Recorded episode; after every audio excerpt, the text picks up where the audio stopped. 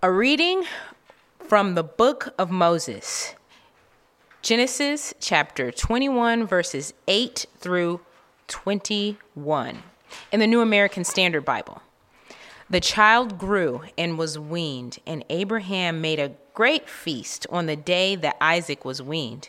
Now Sarah saw the son of Hagar the Egyptian, whom she had borne to Abraham, mocking.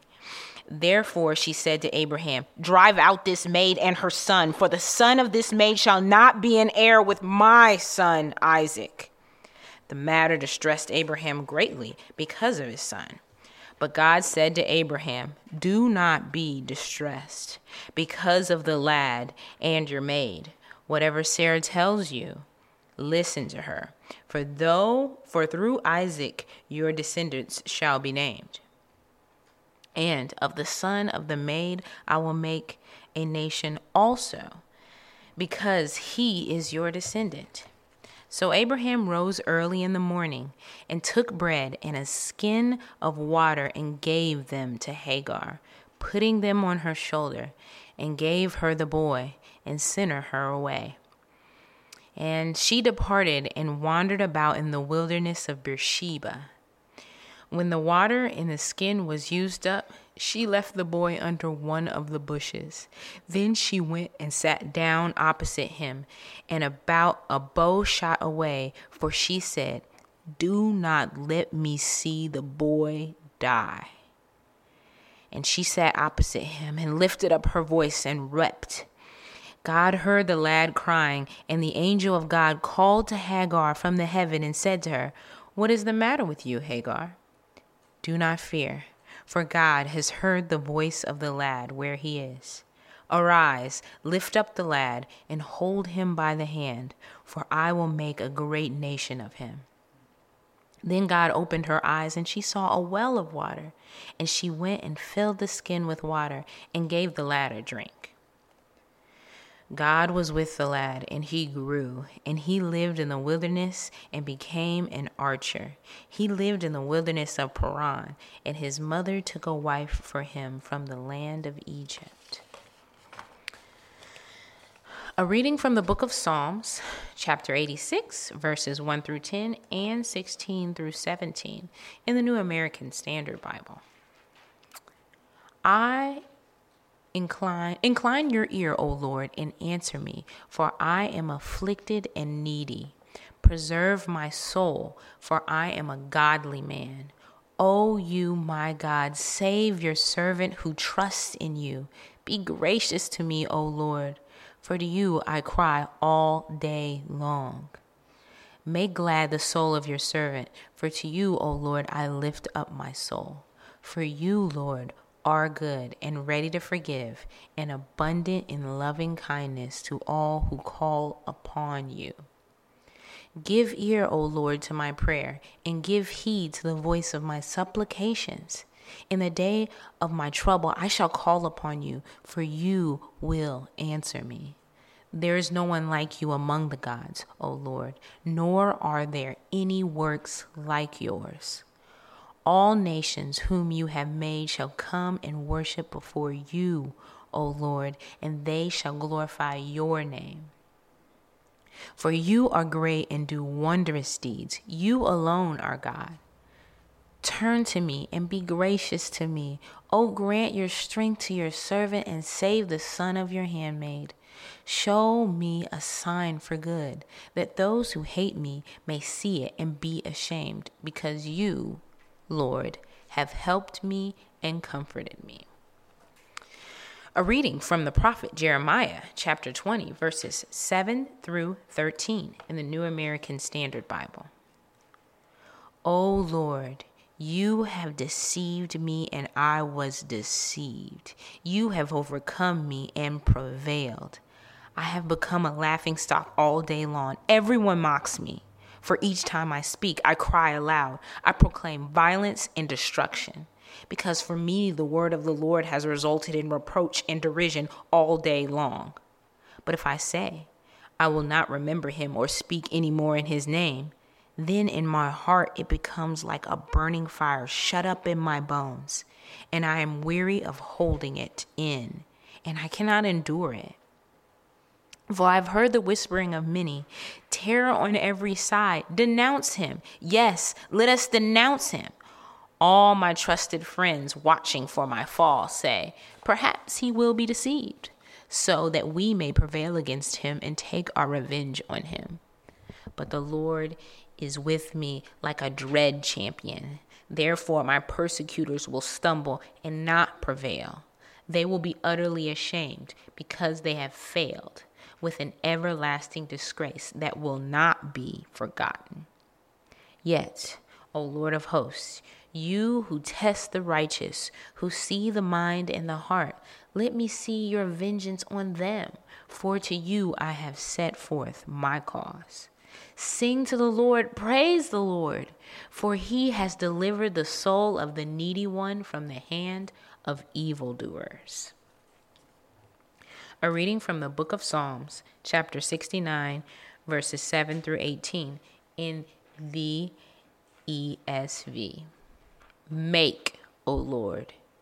You have deceived me, and I was deceived. You have overcome me and prevailed. Uh, this is the same verse. okay. Sorry. There we go. My bad. All right. A reading from the book of Psalms. Psalms 69, 7 through 18 in the ESV. Because for your sake I have borne reproach, dishonor has covered my face. I have become estranged from my brothers and an alien to my mother's son. For zeal for your house has consumed me, and the reproaches of those who reproach you have fallen on me. When I wept in my soul with fasting, it became my reproach. When I made sackcloth my clothing, I became a byword to them. Those who sit in the gate talk about me, and I am the song of the drunkards. But as for me, my prayer is to you, O Lord, at an acceptable time. O God, in the greatness of your loving kindness, answer me with your saving truth. Deliver me from the mire and do not let me sink. May I be delivered from my foes and from the deep waters.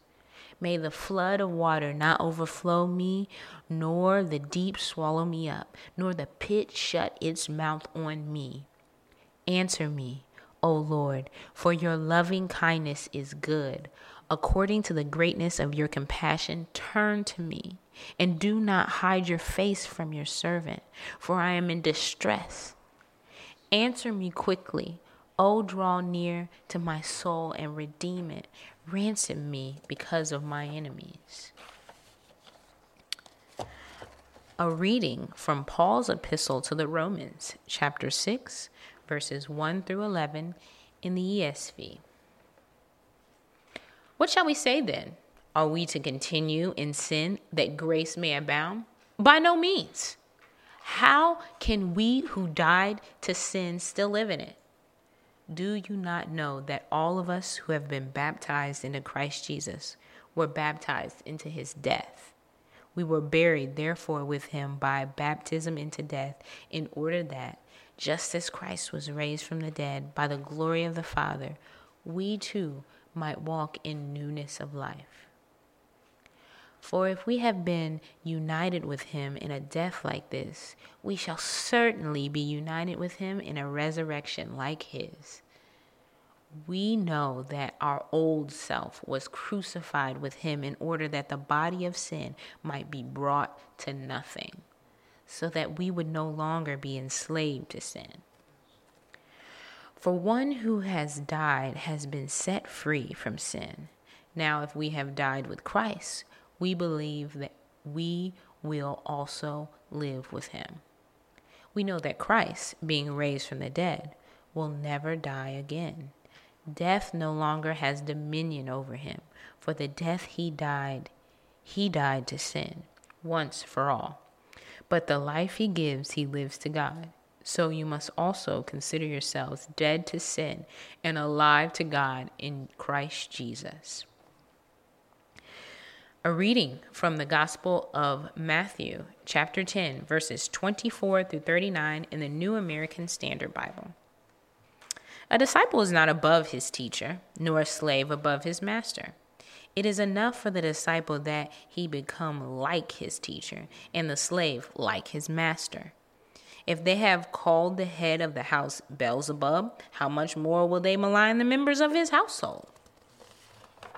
Therefore, do not fear them, for there is nothing concealed that will not be revealed, or hidden that will not be made known, that will not be known. What I tell you in the darkness, speak in the light, and what you hear whispered in your ear, proclaim upon the housetops. Do not fear those who kill the body but are unable to kill the soul but rather fear him who is able to destroy both body, both soul and body in hell. Are not two sparrows sold for a cent? And not, not one of them will fall to the ground apart from your Father. But the very hairs of your head are all numbered. So do not fear. You are more valuable than many sparrows. Therefore, everyone who confesses me before men, I will also confess him before my Father who is in heaven. But whoever denies me before men, I will also deny him before my Father who is in heaven. Do not think that I came to bring peace on the earth. I did not come to bring peace, but a sword. For I came to set a man against his father, and a daughter against her mother, and a daughter in law against her mother in law, and a man's enemies will be the members of his household. He who loves father or mother more than me is not worthy of me, and he who loves son or daughter more than me is not worthy of me. And he who does not take his cross and follow after me is not worthy of me. He who has found his life will lose it, and he who has lost his life for my sake will find it. This is the word of the Lord. Uh, so, the first thing I'm going to uh, just explain a couple things uh, before anybody says it. Uh, there's a reason why I didn't print out scripture sheets and pass them to you, and I'm going to explain that first. So, uh, everyone does have an outline, um, but uh, unless I get overruled, which is very likely and happens often. Um, what I think happens sometimes when we try very hard to equip people and not give anybody any excuse to not be following along, or, you know, we do things like uh, we have five different Bible reading plans that we pass out every year. We have articles, we have books, we have all these things to equip you, and so that you can't say, "Well, I didn't know. I, I don't even own a Bible or uh, whatever." Bibles here, you can take one if you don't have one. I think. I think that's true. Uh, so, um, the first point is of why I'm not passing out scripture sheets is um, because if you, with all whoever's able-bodied and everything to get here on time, on time would be like 6:45, and you'll have an outline with all the scripture sheets listed here. Right, this is all the scriptures that we read, and so how children learn in the early phases of life is. Um, in a very practical way, they open up a Bible, and once they learn how to read, they say, "Oh, there's Job and Judges and Numbers," and they sit in the pews you know, and maybe they're listening to the sermon, maybe they're not. And but you know, they start to get a feel for the Bible of not just by looking at the table of contents and looking it up, um, but you can arrive here 15 minutes early, or if you get here, there's legitimate p- reasons why people can be late and whatever, and that's okay. And we have grace for that. Um, but you could look at them, you could find them, you could read along, and you could, you know, more readily know and open up exactly where these scriptures are. And you can bring your own Bible, because we have many here, but uh, you can also bring your own.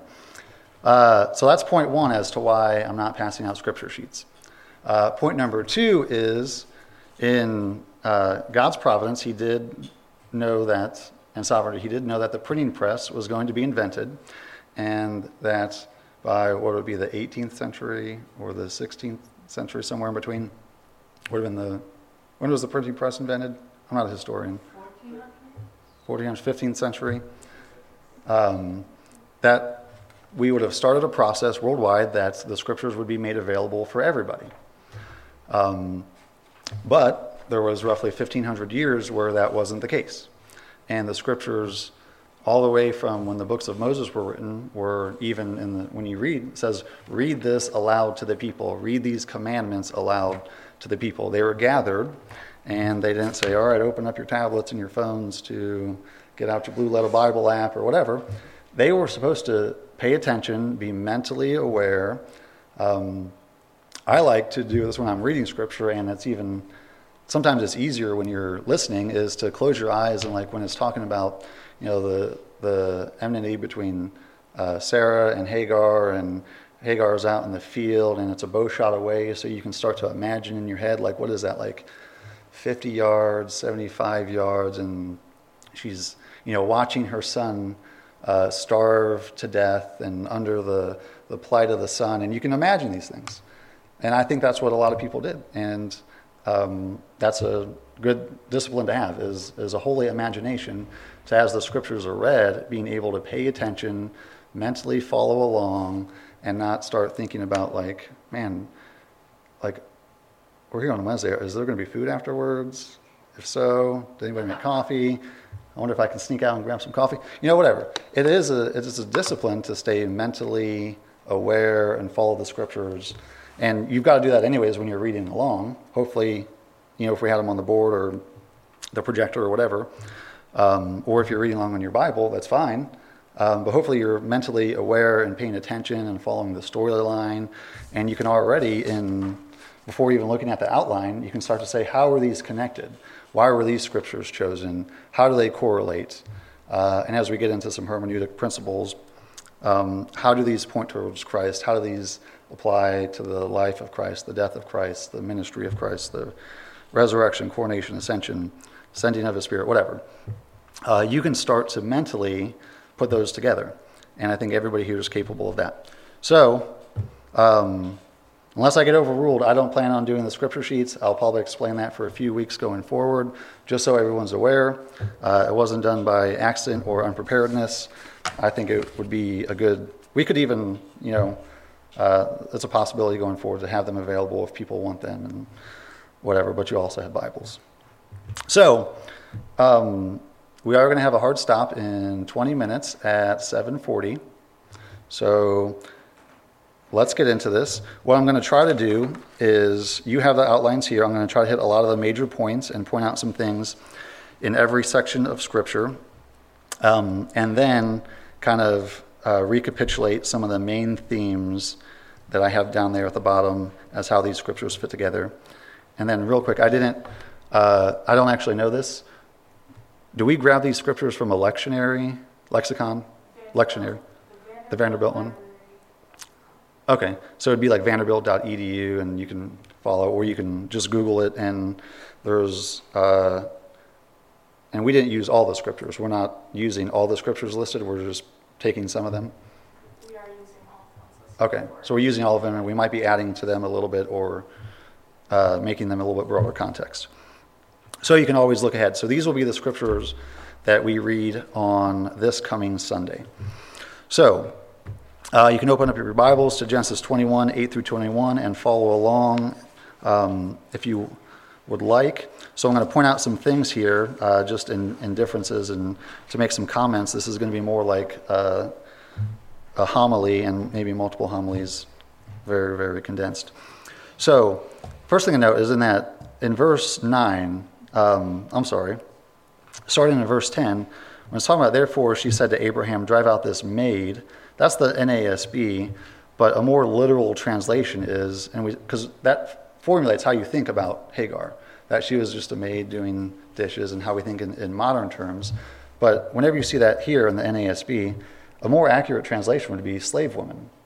That she was uh, uh, not just a hired servant, she was uh, more like what we'd think of, of an, an, indentured woman, or there's, there's no way she's getting out of this.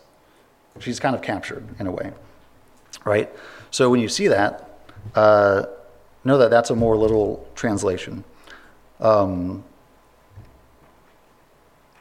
so these are, uh, if you're following the storyline from Genesis, there starts, you know, in, in God's province, there's enmity between Abraham and Lot. Uh, there's, um, you know, enmity between various people. Well, Abraham has a lot of people against him for various reasons if you follow the storyline. But, you know, in here we see that it's, it's Ishmael, it's the son of Hagar, who begins to start mocking and deriding. And it's, and it's uh, you know, that mocking is, isn't just a, oh, look at him, he's got funny ears and things, but it's, it's a, um, you know, it's a, it's a putting down, it's a more than condescending, it's very verbally abusive, if you will, and starts to do that towards, towards Isaac. And Sarah, you know, God hears out her, her plea and, uh, in this case of, you know, because God tells Abraham to obey what she's saying, is to drive out the slave woman and her son, because the promise was always for Isaac. And it was their own self righteousness, it was their own going ahead of God's plan, uh, not relying on his promises, that got him into that mess in the first place. Right? Hagar was never really an option, There was never uh, an intended purpose that uh, was supposed to be. Um, sought after that was not done in faith, right? So, uh, one of the things that, if you guys know about other worldviews and, and major religions, this is a huge section of Scripture where there's a lot of contention between Christians and Muslims. All right, does anybody know why?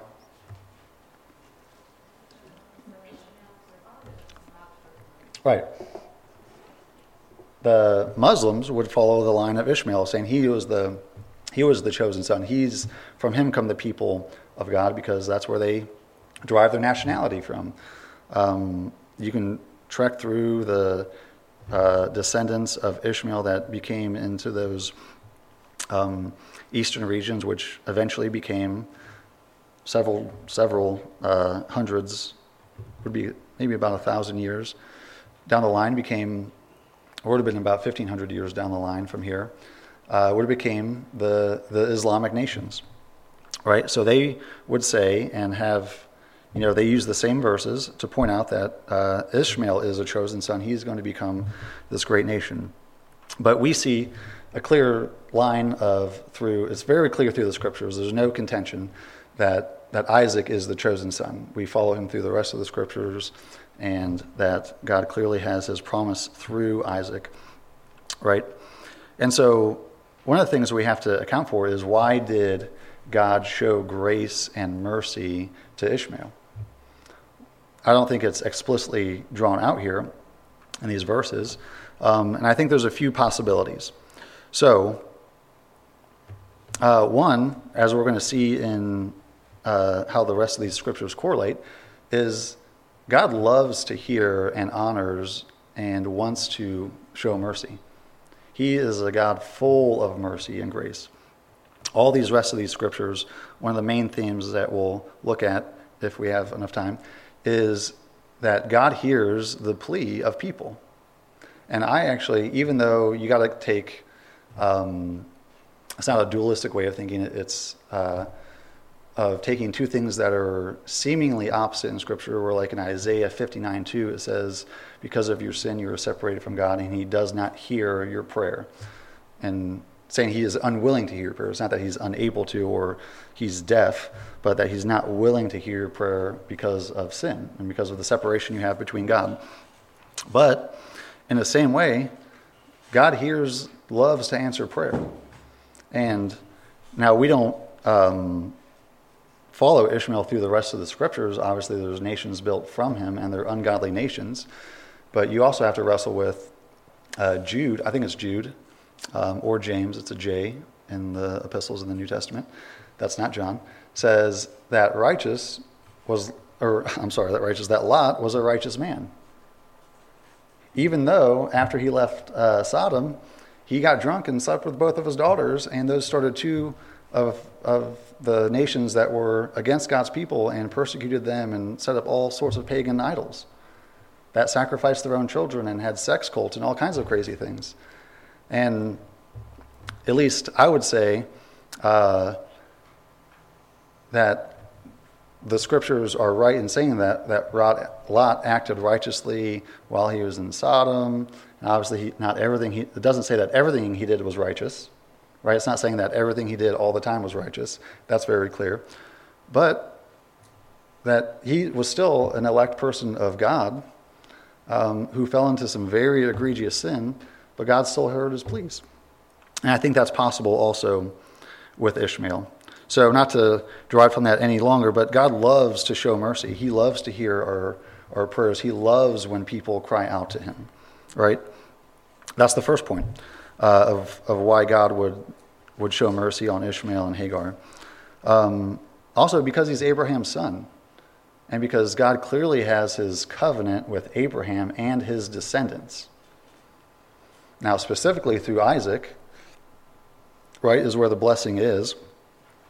And that's where we follow in Scripture. But, uh, but the Scripture say, starting in Genesis 12, that, that through Abraham all nations will be blessed. Every single nation on earth. Right? And his descendants will be more numerable than the sand on the sea and, and the stars in the heavens. So, uh, just because he's Isaac's, I'm sorry, just because he's Abraham's son, I think God loves to show mercy. Um, Sarah was clearly acting in, un, in, unbelief, not believing in God's promises and, and asking uh, them to be cast out. Uh, and the third reason God shows mercy on Isaac is because, as we see in, in some of these later verses, is that through all nations, God is going to call his people, and he's allowing splits and, and factions to happen so that there'll be nations of different ethnicities and races and languages and worldviews and thought processes and economic systems of all kinds of sorts that God's raising the, up these nations all over the earth so that he could choose his people out of them. God's raising up allowed uh, the Muslim nations to be raised up so that God can call Muslims to Christ. Same thing with Hindus and, and Buddhists and, and, and Roman Catholics. or any worldview, right? With, uh, and evangelical Christians and lukewarm Christians. So, um, so that's for Genesis. Psalm 86. Um, look at verse 9. Let's look at verse 9. which says, All nations whom you have made shall come and worship before the Lord, before you, O Lord, and they shall glorify your name. So, as you see there in the notes, this started at Pentecost. This started when all nations were gathered there in, in Jerusalem to worship at Pentecost and uh, received the promise of the Father and got baptized in the Spirit. And, and from there, from those 17 nations that were gathered or represented, God was making and starting a process of His glory going out to all nations, to every inch of the earth, right? Um, a lot of times in, in modern times in, in dispensationalist, uh, more interpretations and, and, mindsets, we tend to think that this is going to happen at the second coming of Christ when, you know, even when we read in, in Philippians that, you know, every tongue will confess that you are Lord and every knee will bow. We tend to have this eschatological way of thinking that that'll happen later and Jesus is going to have to come back. And that's just never, uh, that's, there's no, that you have to read that into the scriptures. That's not what you could pull out, right? It doesn't say, All nations whom you have made shall come and worship you, worship before you, uh, when you make them do it at the final judgment seat. When you finally come back and set up your kingdom and any day now. Right? It doesn't say that. It's always pointing towards step by step, inch by inch, the glory of the Lord. The kingdom is expanding, and all nations are starting to be infiltrated with God's glory. And uh, people from all ethnicities and races and, and nations are coming to, uh, coming to Christ as the gospel is proclaimed uh, which we're going to look at a little bit more here in Jeremiah. But Romans 10:18, and you guys can cross-reference that on your own. uh, Romans 10:18 and Colossians 1:23, especially Colossians. Uh, well, even in Romans 10, it's saying Romans 10:18 is quoting from I think, uh, well, I, it's one of the major prophets. I think it's uh, it's not Jeremiah, it might be Ezekiel, but either way, it's already quoting from the Old Testament when he's writing Romans that the gospel is going out to all nations, that the glory of God is being proclaimed in all nations, and it has already been done. And Paul makes that claim there in the first century, right? And in a very real way, that's true. So, um, if you look at my second to last note for, you know, quoting in Psalm 86, for you are good and ready to forgive all those who call upon you, those who hate you may see it and be ashamed. So one of the things this psalm brings out, and I love what I love about looking at these Christocentrically, uh, we can talk later in the fellowship hall about a hermeneutic called whether the scriptures are Christocentric or Christotelic, and Sam can tell you the answer right now. The answer is yes. the answer is yes. Uh, but one of the things I love, just to put this in here and to think about, is that even those like who hate the Lord would well actually are going to be glorifying God in real ways, in real practical ways. Uh, if you know anything about classical music, and I'm not claiming to know a lot, but I do love uh, Handel's Messiah, which I looked up was written in 1741, and 270 years later, it's still a height of uh, of the Advent season of proclaiming, and there's when uh, they always have it downtown, and the Dayton Philharmonic, Dayton Philharmonic does it every year, and it's done all over the world. Is this musical piece that was written 279 years ago, and pagans are gathering to listen to it and sing it, and they all rise at one point. They're not all Christians. Maybe some of them are. I guarantee not everyone is. Right? When they sing the Hallelujah chorus, everyone rises out of honor, and sometimes it's out of, you know, just out of tradition. But pagans are rising to give glory to God, to honor Him. they might not even know it. So, which leads us to Jeremiah 20, verses 7 through 13. Um, just to quickly look at that. Because of the word of the Lord, because of the word of the Lord, uh, that has resulted in reproach against Jeremiah and says, Then in my heart it becomes like a burning fire. He's saying, like, I cannot, this, sounds, this should sound familiar. Somewhere in Acts 4, I think it's verse 20, it talks about, you know, when they're told to no longer preach Christ. It says, I don't know whether it's honorable to, to obey men or to honor God, but I must keep on. We're going to keep on proclaiming the resurrection of Jesus, that he's the Messiah, right? So when you look at things Christocentrically or Christotelically, uh, Jeremiah is, his whole life was a foreshadowing of Christ, of the reproach that they're having against Jeremiah, or against God, that they intend, because they're haters of God, are being transferred into what the visible, manifest, at that time, prophet and representation of God is, who is Jeremiah. Because it wasn't enough to shake, just shake their fist at God, they had to take it out on God's representative people right? He's, he's proclaiming destruction. He's saying, repent, right? It's, the time is for repentance if you read it in context, right?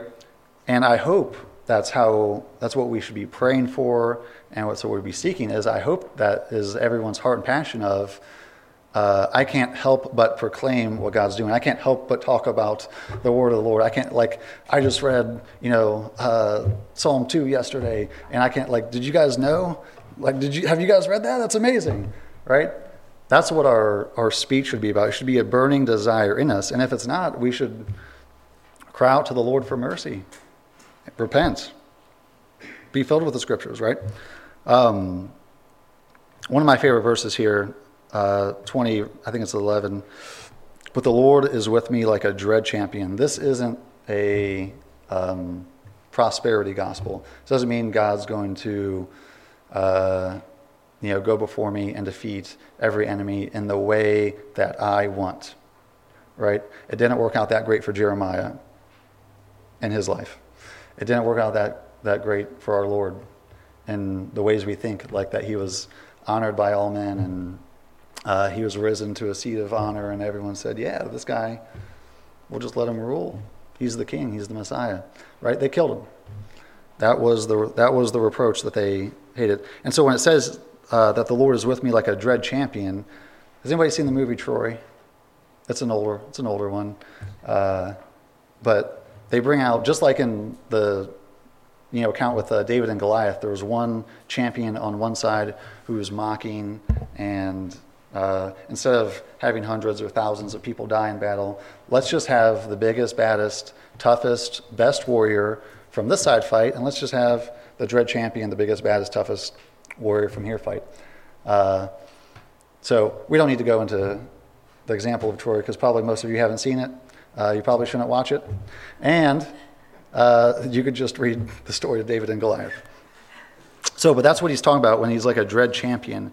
He's, he's going to win. He's the biggest, baddest warrior, and those who call upon his name, he's with them, like a dread champion.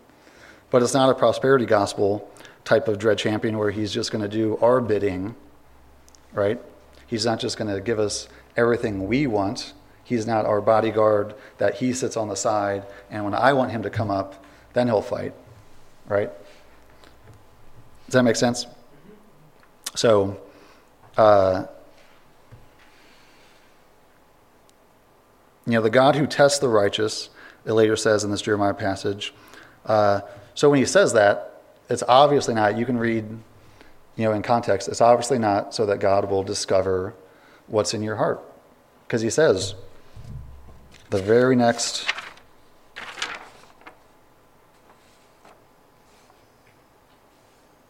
where is it? Uh, in the very next um, passage, you who test the righteous, who see the mind and the heart, right? He doesn't test to find out your heart. He doesn't test so that God, God doesn't test the righteous.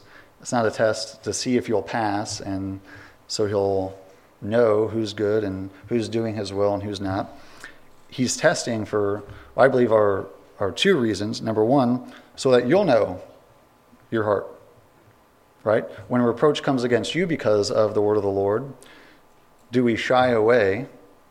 Do we get defensive? Do we get uh, angry? Do we have, or even not because of the word of the Lord? That would be ideal for righteous Christians and who have been uh, redeemed. That's what we're working towards. But um, it's not so God will find out, it's so we'll find out oftentimes I think we fail and miss the point. we go through these, uh, these testings of the Lord and we fail so that He would hopefully open up our eyes, and then we want to stay blind to that fact, right? Um, so it's not so God will find out. He wants to show us how we can improve in, in character, our heart motivations, so we'll see the depths of what's inside our heart. Uh, and then the second reason I think primary reason is to refine us, right? Just like I think it's Psalm 12 talks in metaphors of the word of the Lord is like a refining fire, refined in silver seven times. It's to refine us, it's to remove the dross, the impurities. We would have to have our eyes opened to what dross looks like and what silver looks like or what gold looks like and be able to separate those, which again is through the word of the Lord. But I think that's God's purpose in, in taking us through, through trials, through tests, right? So, the last part of the Old Testament, in negative one minutes. Um, zeal for your house, quoted, that's also quoted in John 2. Uh, Jesus' first cleansing, right? This is clearly a Christocentric psalm. The whole psalm is about Christ and an example of this is through David, I believe, and pointing forward to how Christ is crying out to the Father continually and relying on Him. Um, and again, here's the people of God who are the person of God in this psalm who are reviled against and have enmity with God, but want to take it on the person. All right, all right. Romans 6, 1 through 11. Um, in that first part, let me pull it up. Uh, what then shall we say? Are we to continue in sin that grace may abound? By no means. Right? This is coming right after the, the argument that we have been justified by one man and are no longer um, going to have the judgment of sin against us, yet we are still culpable for sin. that's important. I love Romans is my favorite epistle because of uh, the Socratic approach where every chapter builds and it's argument on top of argument on top of argument. And so, um, um, just know the argument he's making here is that although we are justified before God, those who, uh, just like all the readings here, who are crying out to God in faith, which is an inward action, we outwardly still have to live out that faith, right? And put to death sin. We are dead to sin and alive to Christ, right? Yet we are in every way still culpable for sin, which is why we have to crucify it. So, lastly, Matthew 10 24 through 30. Uh, I promise I will get better at doing this in a more concise way. But you guys can read. Um, we'll kind of end on a couple notes here from Matthew, but then you guys can kind of read the main themes and reread these scriptures throughout the week and kind of think on those main themes and points of discussion, and we can talk about it in the fellowship hall afterwards. Um, but that first verse, uh, Matthew 10 24, disciple is not above his teacher, nor a slave above his master.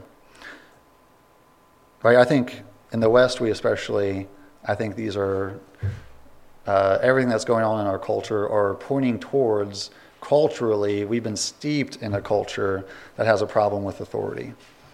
Um, and it's inescapable. You cannot escape authority. You cannot be autonomous. There is no such thing as an autonomous zone.